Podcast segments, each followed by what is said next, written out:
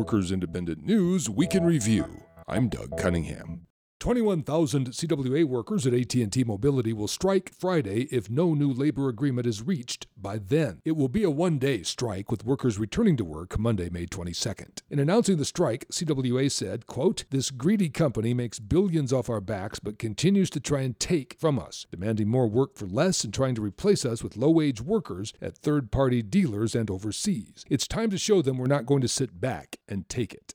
A coalition of labor unions representing Connecticut public workers are facing $1.5 billion in concession demands, underscored by the real and imminent threat of potentially thousands of layoffs. One union in the coalition is the American Federation of State, County, and Municipal Employees, Council 4. AFSCME Council 4 spokesperson Larry Dorman.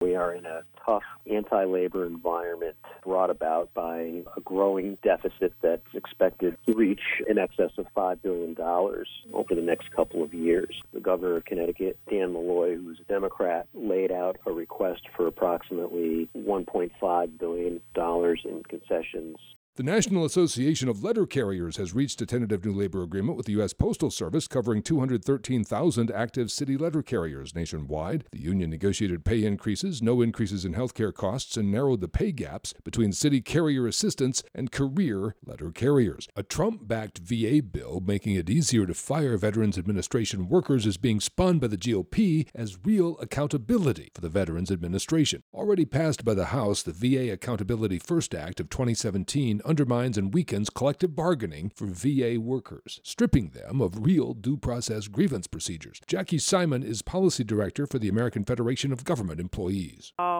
many, many Democrats and Republicans care about is make it easy to fire. Fire, fire, fire. That's what it's all about. We're hoping that the firing of James Comey for obviously political reasons to cover up wrongdoing or alleged wrongdoing reminds people that that kind of thing goes on at much lower levels as well. If you don't have civil service protections, if you don't have the protection of a union contract. Yale University grad student workers pushing for Yale to recognize and bargain with their union are still fasting in protest. Unite Here Local 33 co chair Robin Canavan says one big reason she wants a union at Yale is to help deal with ongoing sexual harassment of grad student workers. As a woman scientist, I have experienced sexism pretty much every day and this sort of casual culture of the old boys club is still very much present. And, you know, we put up with a lot of stuff, comments about our clothes, our bodies. I've been told by faculty that I can use my boobs to get a job. Don't worry about it. Workers Independent News provided by Diversified Media Enterprises. I'm Doug Cunningham.